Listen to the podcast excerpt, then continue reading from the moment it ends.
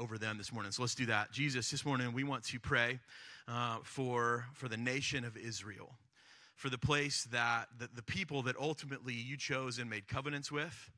Uh, Lord, for the people and the place, the territory where your son lived, where he grew up, uh, where he did his ministry. Uh, Lord, for the temple, the place where uh, your, your presence dwelt for so long. Uh, Lord, no, now we know that that place is within us. Um, but Lord, we want to lift up that. We want to lift up the people of Israel. We want to lift up the families of Israel, the moms and dads and kids uh, who uh, yesterday woke up to uh, the sounds of, of rocket fire and gunfire and death.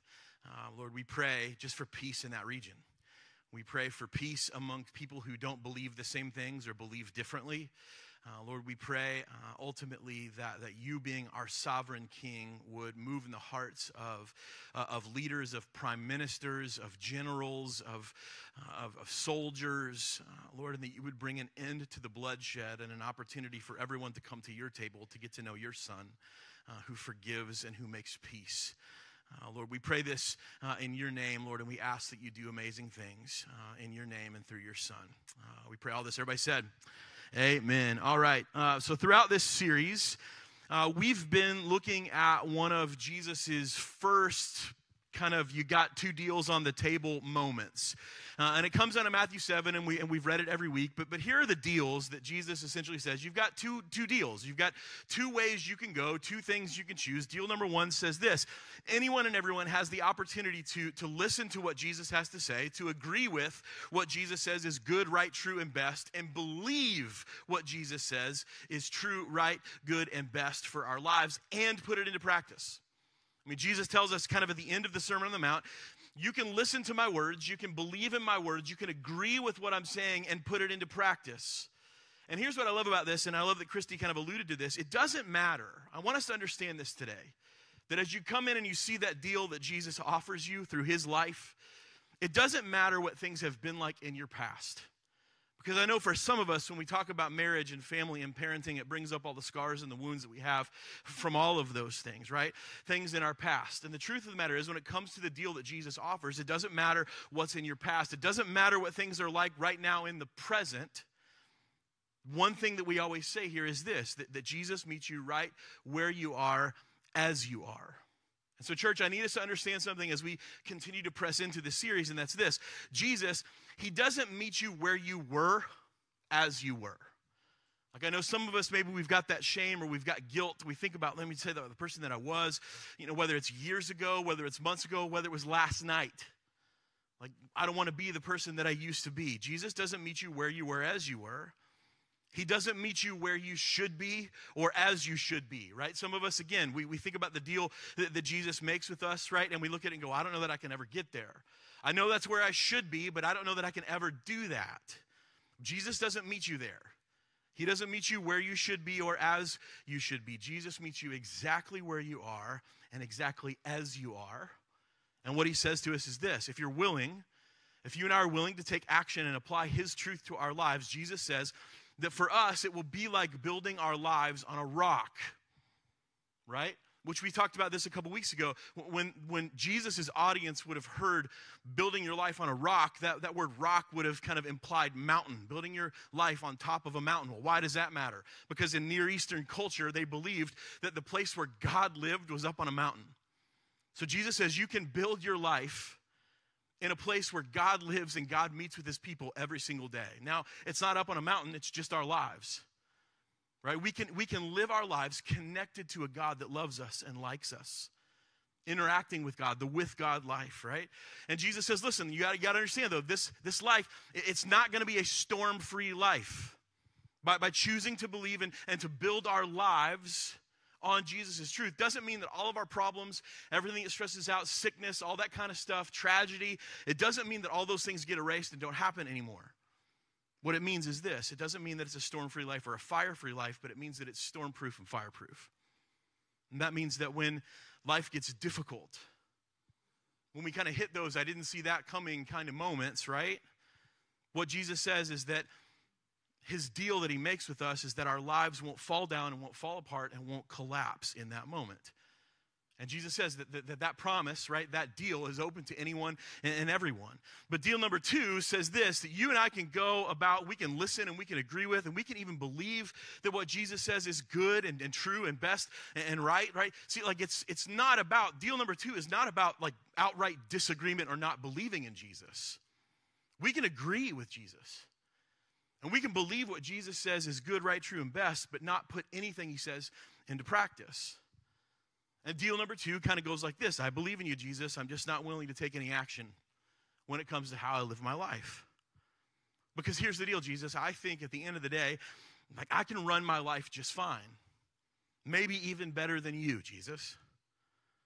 And what Jesus says is that is essentially you and I building our lives on sand. He says it's foolishness, it's empty, it's dangerous. And so, what happens is that when the storms and the chaos and the fires of life, like the fires of anxiety and conflict, when those things hit our lives, what will ultimately happen is that our lives will fall down, fall apart, burn down, and collapse. And usually, when that happens, it takes us and everyone and anyone connected to our lives down with it. And so, just like deal number one is open to anyone and everyone, so is deal number two. Anyone and everyone can look at Jesus and say, Jesus, that sounds nice. Dear God, no, amen. That deal's open to everyone. So, so the million dollar question that we've been asking is this if what Jesus says is true and really possible, that we can build our lives and live a life that is connected to God, in relationship with God, then, then what does that really mean for us? Like, what can that mean for our lives, and what does it take to live that kind of life? And so, we've been unpacking this the last, you know, four or five weeks. To, to put it really simply, here's what it means. To, to you, for you and I, what it takes for us to live the life that Jesus offers us, for us to take Him up on the deal that He puts on the table, it all comes down to you and I being willing to do an honest evaluation of who or what we've really chosen to believe in. Like, who or what in your life have you really chosen to believe in? You have faith in, you believe, you follow, you trust. Like, it, it means that we have to inspect who or what we've chosen to build our lives on, what we've chosen to build our lives around. We've got to take a really long, hard, honest look at who or what we've, we've turned to or what we are turning to to define kind of our roles and responsibilities in life. And after all of that, what Jesus says is for you and I to take him up on his offer is we we repent. Which the word repent means to change direction. We turn away from something in order to, to turn towards something different. You know, the way we would say this is essentially like repenting is rethinking. It's reworking, it's reconsidering our lives, and Jesus gives us that possibility. And I know that it's so much easier said than done, right? In, in, some cases, when we talk about marriage and family and parenting and relationships, we are we are trying to like untangle generations of wiring when it comes to how we function in marriage, what our families look like, how we parent, like how we approach relationships. It's not just us, right? This has been a generational thing. It goes back years and years and years and years and years, and we're trying to untangle this mess. It's not easy. And here's the truth it doesn't happen overnight. And I need you to hear me say this, especially as we go into what we're going to talk about today. Me too, right? Like, I don't stand on this stage as someone that's got it all figured out and has it all together, right? Today, this morning is going to be more of like a group therapy class, right? The, the, last few weeks, I'll just be honest with you, the last few weeks have caused me to take some really long looks in the mirror. In, prepar- in, in preparing for the series and preparing for each week, like, I've got to wrestle with what I'm going to talk about before I come up here and talk about it. Otherwise, I'm just pretending. So, like, I've got to wrestle with this. I got to think, like, where in my life do some things need to change? And my goodness, is that list long, right? It's led to, the last few weeks have led to some, some long and, and tough conversations for, for Christy and I when it comes to our roles and responsibilities in our marriage and in our family and, and how we parent. We've had to, to make some changes in the way that we live how we operate, how we run our lives, how our family operates and runs. One of the things that we've done is our goal now, it's our goal, I'm not saying we meet it every week, but our goal is to do three meals like at our kitchen table. Right? When TV goes off, phones don't come over, right? It's three meals a week, right? Not a day. Three meals a week at least around that table. The first time we did this with our boys, like they look they were like this. And really they were like, "Who died and are we moving?" I mean, they were freaked out. Like we held hands and prayed, and they were like, I mean, both of them were like, what is happening, right? Mom and dad have lost their minds because typically the way we would eat meals in our house, TVs are on, phones are out, devices are on. Most of the time, either Christy or I stand up and eat because we're in the middle of, we're multitasking as we do this. So to sit down, it causes us to slow down. It causes us to have conversations, to really lean into, man, how was your day? What's going on in your life? Those kinds of things. And what we found is this change is really hard. Duh, right? Change is difficult. Like there couldn't be a more obvious statement than that, right? Change is really difficult. I'm going to quote this book a lot today. I read I, I read this book. I read a book this week and it didn't have pictures in it, right? It was a whole book cover to cover. It was fantastic. Uh, it's called Parenting and it's by a guy named Paul Tripp. Here's what he says about change. Change is about learning what's right. Acknowledging that it is right. Confessing that you've been wrong committing to a new way of living and seeking the help that you need. So, when it comes to change, there's really kind of four main elements, right? It's learning, it's acknowledging, it's confessing, it's committing, it's five things. Seeking, right? And the last few weeks, that's what we've done. The last four weeks or so, what we've been doing is we've been learning about what God has to say when it comes to our marriages, our families, our, our relationships. We've, we've been acknowledging, maybe some of us through gritted teeth, we've been acknowledging that like his way really and truly is better than ours. Like God, your way is in fact better than mine. Your plan is better than mine. We've confessed, maybe to each other, maybe to our kids, maybe in prayer, right? Through the Holy Spirit, we've confessed where we've fallen short. God, we didn't, I fell short. I failed. We've confessed where we've tried to do it on our own. And maybe some of us have started to kind of commit or recommit to these God given roles and responsibilities we've been talking about the last couple weeks. And maybe some of us, we've been seeking people to do life with, right? People to help us out, to encourage us, to support us along the way. Now, maybe I'll say this in the last few weeks, maybe you've gotten your toes stepped on, right? Maybe maybe to some extent you've been a little offended by some of the things that we've said when it comes to like the roles of men and women in marriage like maybe even last week when we talked about the devil which by the way as we talked about the devil, all of like the sewage overflowed back, like backed up and came back up out of the, the toilets in the bathroom, which I, I told somebody, it's like, I, I prayed over everything because I know I was talking about the devil, right? I knew last week we were going to talk about our enemy. So I prayed over everything in this place except for the plumbing. Right? And, and it's one of those things someone said to me, it's like, well, like, you, I'm sure you've had to pray for your church's stuff before, but maybe not literally. Right? last week we did, and this morning, guarantee you, I was praying over those toilets. Like, just let everything stay where it's supposed to stay, right?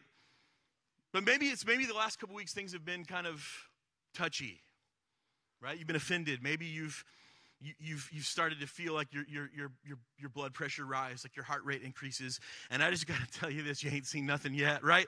It's about to get way more personal in the next couple of weeks. And so I just want to give you this encouragement today, right? If you start to feel if you start to feel your blood, your blood pressure rise a little bit, if you start to sense that maybe you're angry, you're upset, you're offended, if you start crafting like the who do you think you are, or like where do you get off, like thinking that you can say that to me, that text or that email, just stop, take a breath, ask yourself, why am I feeling like this? Like what I found and what I pay a therapist to help me understand is that usually like the things that light a fire in me are the things that or the things that kind of trigger an emotional reaction in me when I start to ask why questions, like why am I feeling like this? I find usually those are the things that I need to lean into, that I need to listen to, that I need to learn from, that I need to adjust, that I need to flat out correct. Normally those things are the things that I need to change the most. So there's your kind of daily encouragement because today we're talking about our kids' room, right? We're talking about the kids' room. And I get some of us is like, listen, Brad, you can talk about the roles of men and women in the home. You can talk about the devil. Don't you dare come at my kids, right? I get it. I get it. I understand. So let me just give you this disclaimer as we talk about parenting. I'm one of you, right? I'm one of you. We do not have parenting figured out in our home. We don't, right? I know some of like the assumption is, well, he's a pastor, so like his kids probably know the Bible forwards and backwards. They don't. They don't, right? Cash, last year, Cash in, in kids ministry, they were trying to learn all the books of the Bible, and it was like, like we would, like we would, we practice with him, and finally, I just had to bribe him with like, hey, if you get, like, if you can get through the Old Testament, you can get a sucker, And he's like, okay, learned them right away, right? So we don't know the like I don't I don't I don't tuck my kids into bed at night playing worship music, right? We don't do that. Like sometimes we pray with our kids, sometimes we don't. Sometimes we read stories, sometimes we don't. Like we don't get it right. We're one of you. I read a quote this week that really kind of gave me some, some freedom, right? It's, it's this it's that, that parenting is the single most overwhelming and intimidating task given by God to men and women in the history of the universe. And I'm like, somebody gets it, right? Because if you think about it, I'm gonna put this chart up, right? So if you think about like in our home, we have two kids, right? So there's me and Christy, and we've got a relationship. Our relationship is one that we have to make sure stays connected. So there's like a little arrow that'll pop up, right? That's us. So we have to work on our relationship. And as we've been talking about marriage, like relationships within marriage, not the easiest thing to deal with, not the easiest thing to walk through, right? Not the easiest thing to make corrections, right? It, it's, it's difficult. Marriages, it can be difficult at times. But we decided to, to invite two souls into our lives, Jack and Cash. So there's two more relationships now. Now, here's the deal we have our relationship to work on, but I also have my own relationship with Jack, right? So Jack and I have a relationship. I'm his dad, he's my son. He's got a personality that's unique and different. He's got life that he's navigating and that I'm trying to help navigate with him. His personality is a little different from mine, so I have to grow that relationship. But then I also have Cash, who's exactly like me, and I, I I'm sorry. Man, like I like there's times like when like when you know when you fight with your kids, it's like when Cash and I clash, like the foundation of the house shifts a little bit, right? I understand now what it's like to be on the other side of me. And again, I'm just, I'm, I'm really sorry. All right. But, but Cash and I, we have this relationship that we have to kind of figure out. But then there's Christy. And Christy has her relationship with Jack, and Christy has her relationship with Cash, and then Jack and Cash have their relationship together, which we constantly have to intervene and make sure that one of them doesn't kill the other one. Right? That's a lot to, that's a lot to manage. That's four people. But look at all those different relationships and the way that they work and how we have to wade into those and figure out what it looks like to, to make these things work. And so when I started thinking about this week, I, I thought to myself, like, what's the aim? Like, what's the target? What's the point, right? Like things like that. Like, what, should, what should we be doing with all of this? And here's what I landed, right? This is here's where I landed. Based on what we see in Scripture, parents are charged with the sacred task of training our kids to become the kind of people who, one, see the world the way that Jesus sees it, and two, interact with the world the way that Jesus does. Scott Nickel, who is a pastor at Southland in, in, Lexington, he says it like this Parents are charged with training their children to become the kind of people who are right at home in God's kingdom. And what this looks like for us is taking a look at our family values and our priorities, right? How do we get those things to line up and reflect God's kingdom values and priorities? Like back in August, we did this values and priorities series, and one of the things we said every week was this your life right now is perfectly set up to get the results you're currently getting. However, you set up your life, it's set up perfectly to get the results you're currently getting. Everything you're experiencing right now in your life is because of how either you've set up your values and priorities or how you've let someone or something else set up and establish your values and priorities. But what don't get don't get this wrong. Everything you're experiencing in your life right now, it's set up perfectly to get the results that you're currently getting.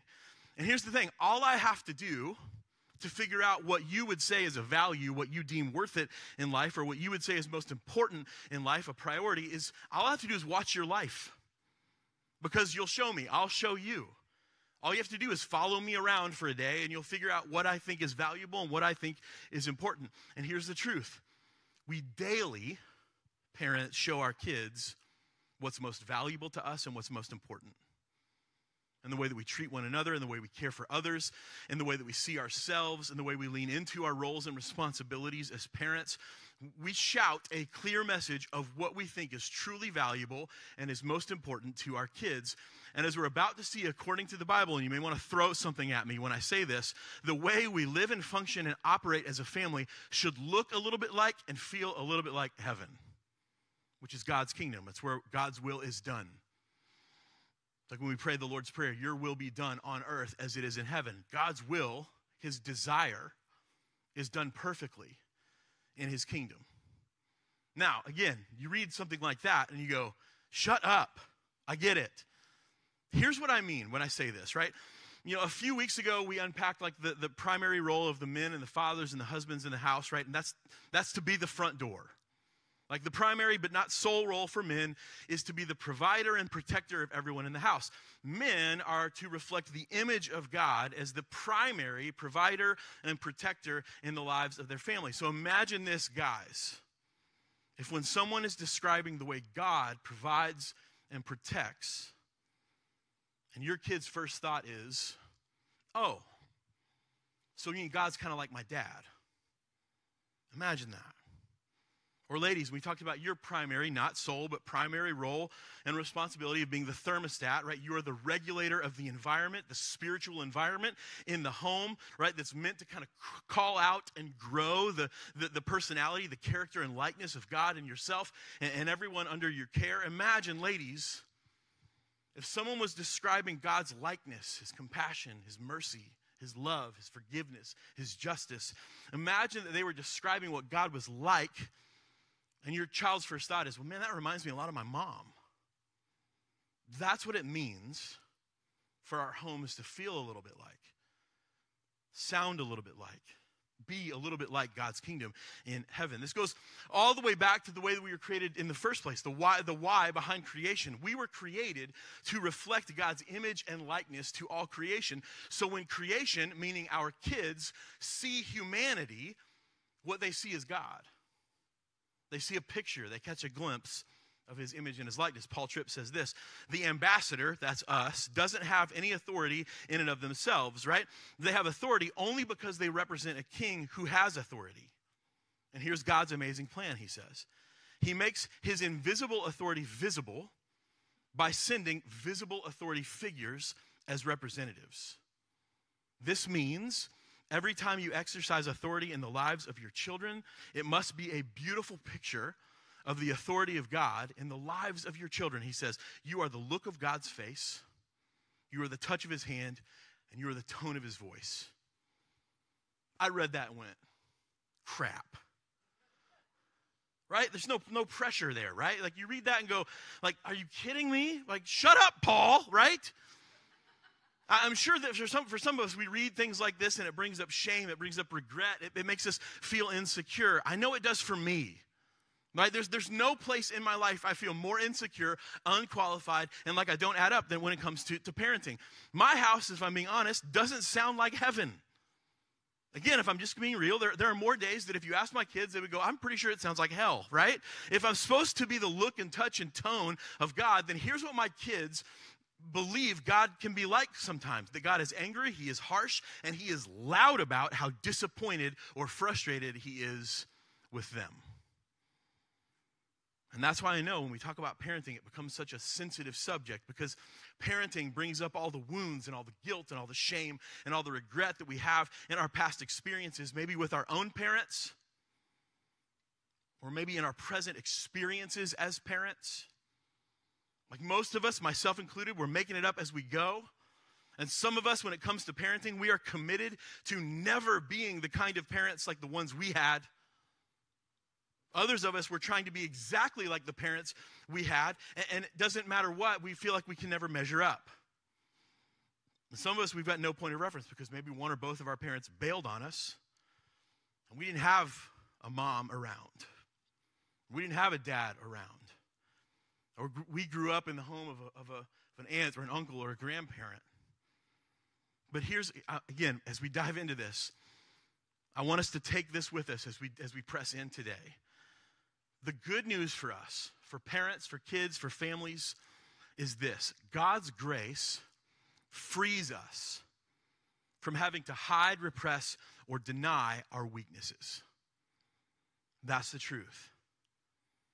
Because here's the, here's, the, real, here's the, the, the real story. The Bible is full of, of parents and parenting that ranges from bad to downright awful to the absolute worst you've ever seen. Right? Adam and Eve, one son killed the other one. Noah, after spending 40 days cooped up with animals and his family in a boat, the first, the first moment he had to get out of the boat, he got drunk and got naked in front of his family. You think like being stuck with your kids in a car is bad? Imagine being stuck with your kids and two of every animal on the planet for 40 days. There's some of us look at Noah and go, I get it. Me too, bud. Isaac and Rebecca, they picked favorites. They pitted their kids against one another and it fractured their family. Jacob, one of their sons, he did the same thing. He picked favorites and made Joseph, made Joseph's brothers so jealous that they beat him up, threw him in a hole, faked his death, and sold him into slavery. Some of the kids in the room are going, hmm, that's possible. King David, a man after God's own heart, one of his sons sexually assaulted his sister and was killed by his brother, who then tried to rise up and lead a revolt against their father David. So, everybody just take a breath, right? Everybody take a breath and open your Bibles to Deuteronomy chapter 6, all right? Grab your Bibles, open up to Deuteronomy chapter 6, starting in verse 1. It says this Now, this is the commandment, the statutes, and the rules that the Lord your God commanded me to teach you. This is Moses talking that you may do them in the land in which you're going over, right? They're getting ready to step into the promised land. They've been in, in captivity, in, in slavery for 400 years. They've wandered in the wilderness for 40 years. The day, the moment has finally come that they're going to cross over into the land that God promised them, you know, a long, long time ago. He says, listen, you hear the commands. Here's what matters. Here's the rules and the statutes that you, you've got to do these things when you go over into this land and possess it, that you may fear the Lord your God. Fear doesn't mean to be afraid of, it means to hold in awe or to be in reverence. You and your sons and your son's son, which again, this is important. Like, as they're getting ready to step into this promised land, one of the most important things implies, like the fact that we need to do, not just hear, but do the things that God commands us to do. It implies the role and expectation of generational parenting. Like, that's a core concept in all of this as they're getting ready to move into a new place. So he says this you got to keep all of his statutes and all of his commandments, not just hearing, but also doing, which is what Jesus said, which I command you all the days of your life. How long are you supposed to do this? Your whole life and that your days may be long. Hear therefore, O Israel, and be careful to do them, that it may go well with you, and that you may multiply greatly, which means grow and thrive in this new land, in this new territory. As the Lord, the God, as the Lord, the God of your fathers, has promised you in a land flowing with milk and honey. So we know Moses is speaking here. He's been the leader of the Israelites as, as they've wandered in the wilderness for 40 years. He's near the end of his own life, and so he reminds them as they're about to step into the promised land, Moses reminds them you got two deals on the table. You can build your new life in this new land, in this new territory, on and through God's truth or not. You can try to do it your, your own way. And here's why this is important. Right? The land that they were going into, the promised land, was already occupied by other tribes and other cultures. And most of those tribes and most of those other cultures, they worshiped idols child sacrifice was kind of a common thing amongst those tribes and cultures. And in most of those tribes and cultures, they were sexually broken and dysfunctional. And maybe some of us go, well, that sounds familiar, right? Idol worship, sacrificing children, sexually broken and dysfunctional. Here's what's really happening, right? This is why this matters.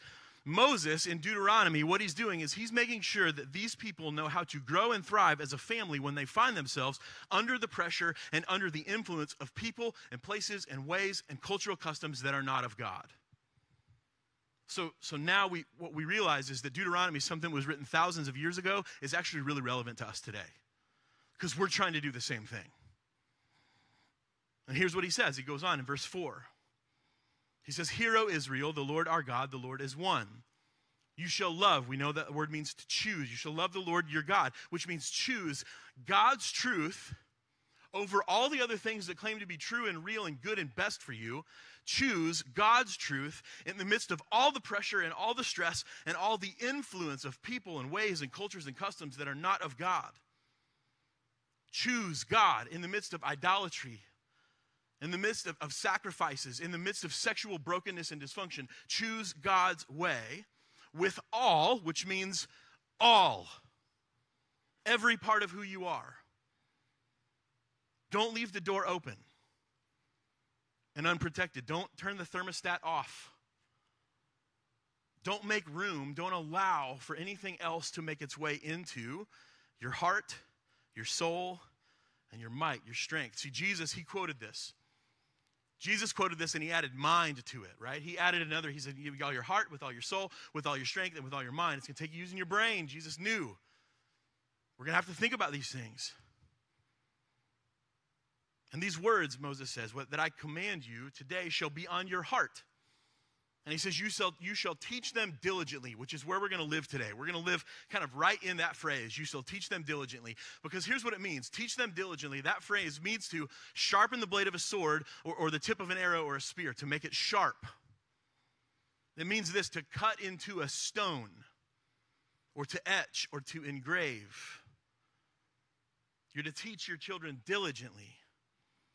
You should talk, talk of them, right? Talk of these statutes when you sit in your house, when you walk by the way, when you lie down, when you rise. You shall bind them as a sign on your hand. There should be like frontlets between your eyes. You shall write them on the doorposts of your house and on your gates.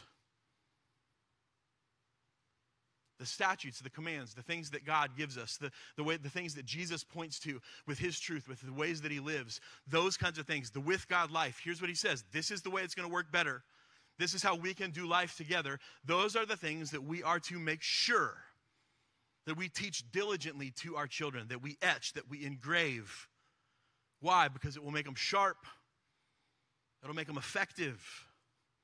So let's unpack this, right? When it comes to the, biblical command of, of, teaching diligently, you know, teaching our kids what it looks like for them to build their lives on the rock and the truth, right, of Jesus' ways, the first principle of biblical parenting is parental witness. Right? So here's what I want you to know when we talk about this today, I'm not going to give you a ton of methods. I'm not going to give you a bunch of how to's, right? Because I don't have, I can't, right? I'm still trying to figure it out. One of the things I like about, about Paul Tripp's book, which is called Parenting, is that it gives principles, which are kind of these overarching things that you can kind of pull down some things that work really well for your family. But one of the things that it talks about, the first main principle, is parental witness. And that means this that parents, you're literally with your kids as they navigate life. And you do this together. See, we go back into kind of that Near East culture. The, the, the, people that Moses was talking to, that's how they understood family life.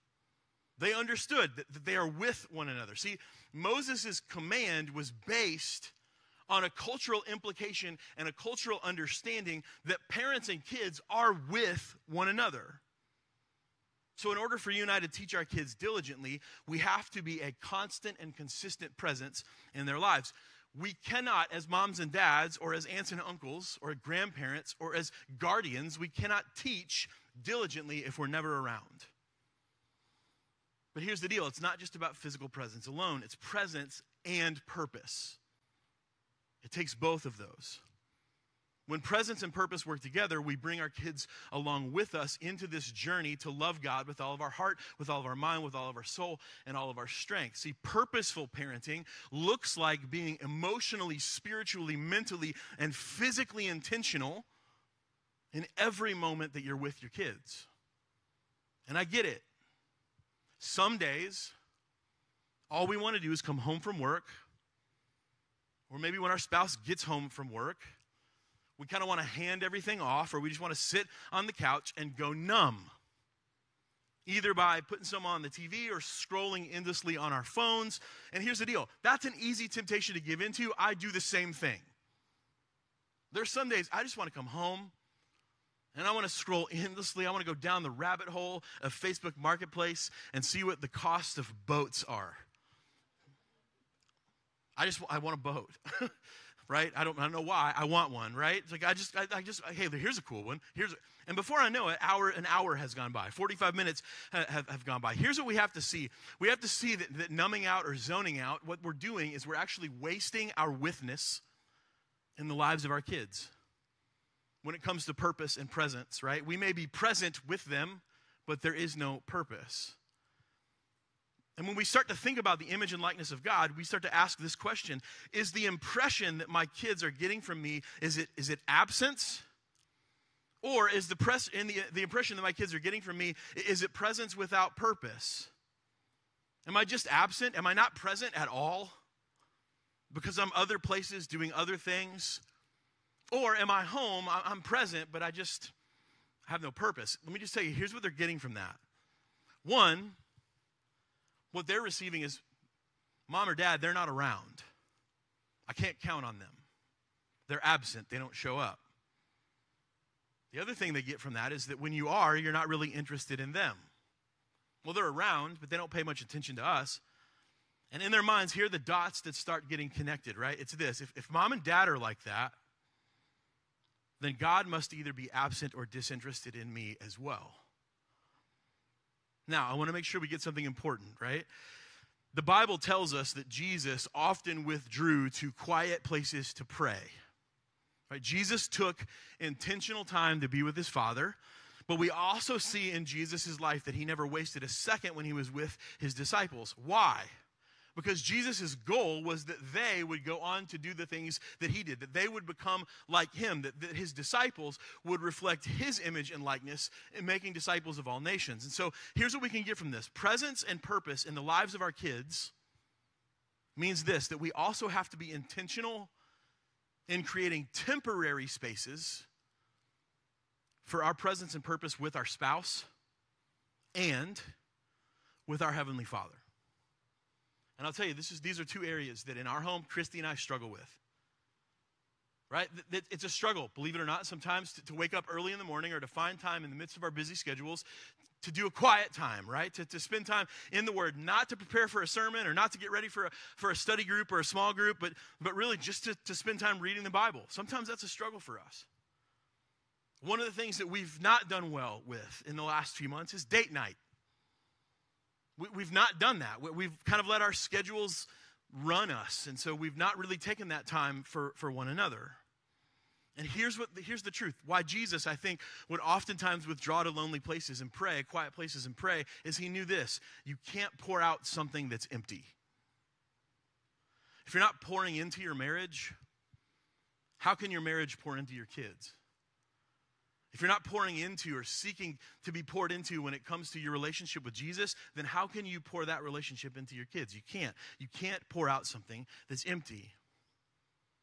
So here's our second principle. The, the first principle is, is purpose and, and, and presence. The second one is this teaching diligently requires awareness and attention. See, our kids need to be the kind of people that we pay real attention to, right? Paul Tripp says this As a parent, you're never dealing with just the words or actions of your children, you're also dealing with the thing that controls their words and behavior, their hearts. Jesus said it like this For out of the abundance of the heart, the mouth speaks. The overflow. Some of your translations may say, out of the overflow of your heart, the mouth speaks what's going on in your heart eventually finds its way to the surface. We talk about this when it comes to the things that feed our shadow, right? Normally, when we feed our shadow, when we feed our shadow insecurity or anxiety or, or depression, right, we, we hide, repress, and deny what's really going on in our lives. What happens is that's going to come out sideways at some point. Somebody's going to get on the wrong end of this. And it's because that's what's really going on in your life, right? Out of the overflow of your heart, your actions come. So here's the deal. We know this. There's usually more going on in the hearts and minds of our kids than what we see play out on the surface. And what we see play out on the surface is usually connected with what's going on in their hearts. And so what I've learned is this the enemy of attention and awareness is speed. Odds are, if we're moving too fast, and I know many of us are, we're more than likely unaware we're not paying full attention to, the, to our own hearts or the hearts of our kids. And the outcome is this we tend to th- take things that our kids say and do personally, and we end up parenting reactively. We're re- reactionary in the way that we parent. And here's the truth if, if we short, if we end up shorting attention and awareness in parenting, we will only ever address or deal with what we see on the surface, while what's really happening in the hearts of our kids is left untreated. We'll parent reactively or reactionary, often giving our kids what we, what we think they deserve instead of what they truly need. And we need to press in. We need to pay attention to their heart, press into their heart. We need to be aware of the fact that your kids, regardless of how old they are, they are deep wells. Similar to the triggers that cause our thoughts and emotions to flare up, we need to press in to the hearts of our own kids with curiosity that asks questions like, Why are you feeling this way? Like, what's really going on? What's happening in your heart that caused you to say this to me or do this to me? See, attention and awareness, they lead to parenting with grace. And grace is being on the receiving end or the giving end, receiving end of what we need instead of what we deserve. Parenting with attention and awareness puts grace at the center of our relationship with our kids because we're paying attention. We're aware that there's something probably going on below the surface. So, I know I've talked to parents for a long time, right? So, parents, take a breath. Kids, it's your turn, right? See, years before Moses gave this command in Deuteronomy, God gave Moses the Ten Commandments in Exodus chapter 20. We see, if you read the Ten Commandments in Exodus chapter 20, you see the first four commandments, and in Hebrew literature, order matters. The first four commandments have everything to do with our relationship with God and his relationship with us. The fifth commandment, which is the first commandment where God doesn't mention himself, has everything to do with kids' relationships to their parents. Here's what that means. According to the Bible, the most important relationship we can have is between God and us, right? The next most important relationship, if you just kind of go by Hebrew order, is the relationship that kids we have with our parents. And it doesn't matter how old we are. Exodus chapter 20, verse 12 says this that we are to honor, and that word honor means to, to make weighty, to give great value, to, to, to allow our parents to have great influence in our lives. We are to honor your father and mother, that your days may be long, that your life will be better in the land that your Lord, the Lord your God is giving you. Now, going back to what we talked about when it comes to marriage and mutual submission, like men, you know this, that you will voluntarily and joyfully give your life for a wife that calls out the likeness of God in you. Ladies, you know that you will voluntarily and joyfully give your life to a man who provides and protects you and your family. And here's what I know to be true kids, you will and you want to honor a mom and a dad who are purposely present with you and who are attentive and aware to the needs of your heart. You want to. And you it's natural that you'll give honor to parents that are like that. Parents, if you want to be honored, then be honorable. And kids, if your parents are working to be honorable, then give them the honor they need, which may not be the level of honor that you think they deserve, but give them the honor they need. And at the end of the day, let's kind of land the plane here. Let's wrap it up. At the end of the day, biblical parenting is kind of realizing that everything we do is going to leave an impression on our kids for good or for bad. There's no neutral. Everything we do. And here's where things really get personal. Paul Tripp, he says this. This means that, that my biggest ongoing problem as a parent is not my children, it's me. My kids don't cause me to do the, and say the things that I do and say. No, the cause of my action is found inside my own heart. And this one cut right through for me. My children are simply the occasion where my heart reveals itself in words and actions. So I need much more than just rescue and relief from my children. I need rescue from me. Here's how I want to wrap up today. I want to wrap up by talking about the two, the same two home invaders we talked about last week and how they make their way into our parenting and our relationship with our kids. The first, apathy, which is being detached. There's this thing, there's a practice out there right now. It's called free range parenting. You can Google it, it's real. I didn't make that up. And here's the definition, right? The definition of free range parenting is this it's the concept of raising kids in the spirit of encouraging them to function independently with limited parental supervision in accordance with their age of development and with a reasonable acceptance of the realistic personal risks. you look at that and go, what does that mean? Sometimes it sounds like this Well, you know, I don't really want to intrude on my kids' space. Like, I want to give them their space. I don't want to intrude on their conversations. I don't want to get into their business. I don't want to be a helicopter parent, right? I don't want to be like that. My kids just need their space. I read a quote this week that said this there's a fine line between proper, properly respecting privacy and providing responsible independence and fostering sinful secrecy and dangerous autonomy in the lives of our kids. Our kids, they have rooms in our houses, right? They have the ability to kind of build their own smaller versions of their kingdoms within our kingdom. But, but here's the deal moms and dads and kids, your room, invi- it, it exists within our kingdom right? My kid's room, their little smaller kingdom, right? It, it exists inside mine and Christy's kingdom. So, so kids and students, you're going to hate me for this, but parents, you get the final say in who your kids are allowed to date. You get the final say in who your kids can and cannot hang out with, you get, parents, unlimited access to their phones and their devices, what apps they can or, or cannot have. You get to determine how much screen time they get. And I'll just tell you if your kid has got a computer or an Xbox or a PlayStation in their room where you can't see it, get it out of there. Moms and dads, you might hate me for this. Giving your kid a smartphone with no oversight or parental monitoring is the definition of what Jesus would call foolishness. It's foolish parenting. Detaching from their friendships or relationships or dating relationships to give them space is the definition of what Jesus would say you're building your house on sand and it's going to collapse. See, here's what apathy wants to say to us. Apathy wants to say to parents that you can never keep up with the technology. And, and that here's the thing that they're going to do it anyway, regardless of what you do. And what that does is it sends an open invitation to all of the wolves to come into the sheep pen because no one's paying attention. That's apathy. That's how apathy works its way into our homes, into our kids' rooms, and into our relationships with them. We just detach.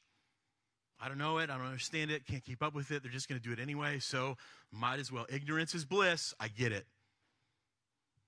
The other one is pride. Pride is being overly involved. We said that last week, right? The kind of definition of pride is, is, is kind of claiming authority and responsibility where we don't have any, right? What this, the way this works out is identity parenting. And this is this when parents attempt to gain, define, and shape their identity through their kids, you're trying essentially to get from your son or daughter what you can only really get from God. And so, on one hand, identity parenting leads us to focus all of our efforts on conformity and control through rules and punishment. How many of, uh, how many of you have ever said this?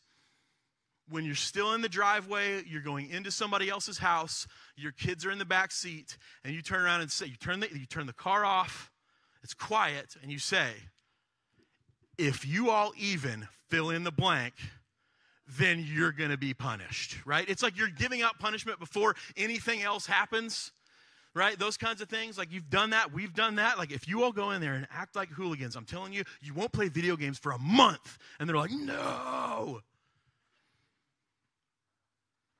But here's what that does what kids learn in that is they learn behavior modification. Kids learn to act a certain way and in certain places and around certain people at the expense of any kind of real internal transformation. And so, identity parenting, making sure that our parents, make sure that our kids look the best, act the best, and we cover them and we smother them with rules and regulations. Here's what it does it either leads to creating hypocrites or rebels. Because either they'll, they'll, they'll look at you and respect you to your face, and then behind your back, they'll go say something else. Or, like my youngest, Cash, who's a lot like his dad, they'll just rebel. They'll start their own revolution. Viva la revolucion, right? Like I'm just waiting for Cash to come out of his room with that. On the other hand, when we're led to put all of our hopes and dreams on the shoulders of our kids, whether it's athletically, whether it's academically, whether it's socially, whether it's relationally, here's what happens our success gets tied to them. And I love what Scott Nickel has to say about this. He says this parenting is a soul crushing place to find your worth and value, and God didn't give you your kids in order to build your own reputation. Paul Tripp says it like this Parenting is not first about what we want for our children or from our children, but about, but about what God in His grace has planned to do through us in the lives of our children. To lose sight of this is to end up with a relationship with our children that is at the foundation, at the foundational level, is neither Christian nor true parenting because it's become more about our will and our way than about the will and way of our sovereign Savior. So I'm going to land with the same questions we've been asking. As for me and my house, let's fill in that blank. Are you present and purposeful? Or are you detached and absent? Are you present and purposeful with your kids? You're leveraging those times, the minutes, the hours, the whatever it is you have with them, you're leveraging those things to the max. Or has apathy worked its way into your relationship and you're just detached and you're absent and ignorance is bliss and whatever they're going to do, they're going to do. I can't stop them, they're going to do it anyway. Are you aware and attentive? Or are you overly involved in looking for your identity in the lives of your kids? When your kids fail, do you take that personal? When your kid fails or doesn't make the shot or misses the goal or whatever, or doesn't score a touchdown or doesn't hit the ball out of the park, do you feel that failure? You, are you more concerned what the people are going to say about you Or are you aware and attentive with, with, with what's going on in their hearts? So that's your homework. Moms and dads, to fill that in, to have conversations with your kids. Kids, your homework is to figure out where your parents need honor and then give it to them. And I promise you, life will be better.